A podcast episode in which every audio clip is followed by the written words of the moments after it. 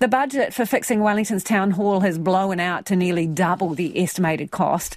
The building has been closed for close to a decade after it was deemed an earthquake risk in 2009. Bill Hickman has more. In May last year, Wellington City Council said the pandemic's effect on shipping and materials costs would lift the project's budget by nearly $40 million to just under $183 million. Now it says it will take another 70 to $147 million to complete the work on the building. It's not music to the ears of those out on the street in the capital.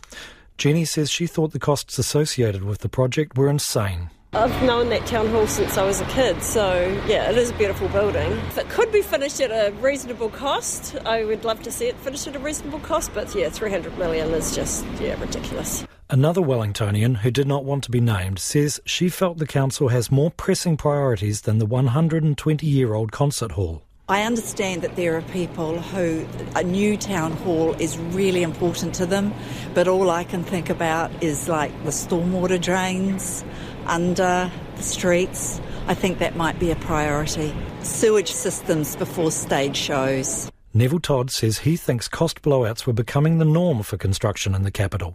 That's worrying.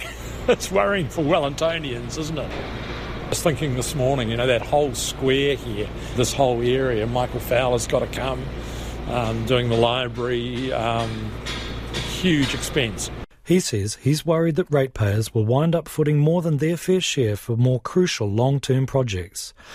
City Council Chief Executive Barbara McKerrow says the cost blowout is due to the underground conditions and previously undiscovered problems with the building's original construction. If you think about a building built in 1903, literally on top of rubble hauled there by horse and cart, the water table is not very far underneath that because Te Ngākau Civic Square was the harbour in the 19th century, and our construction company had to pile far more deeply than was anticipated.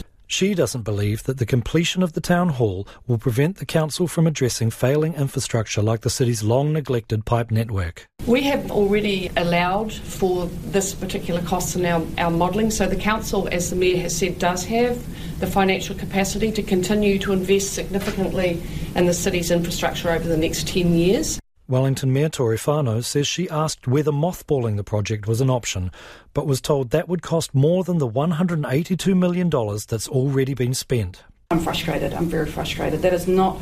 I don't really want to be spending that amount of money on a building when we have the, all these other issues. But again, because of the heritage status, because of the consent process, and because of the money that we've already spent, we're quite limited. She says she doesn't blame the previous council that voted unanimously to greenlight the project because it didn't have as much information available. Outside the construction site in Wellington Civic Square, Wellingtonian Frederick Vandervoort was less charitable of the council's management of the project. I think the blowout is probably symbolic of um, of this council's sort of total mismanagement and, and incompetence and just not focusing enough on sort of core core services and, and core requirements. And of course, we as ratepayers, you know, we pay the price for that. The Wellington Town Hall is now expected to reopen in 2027.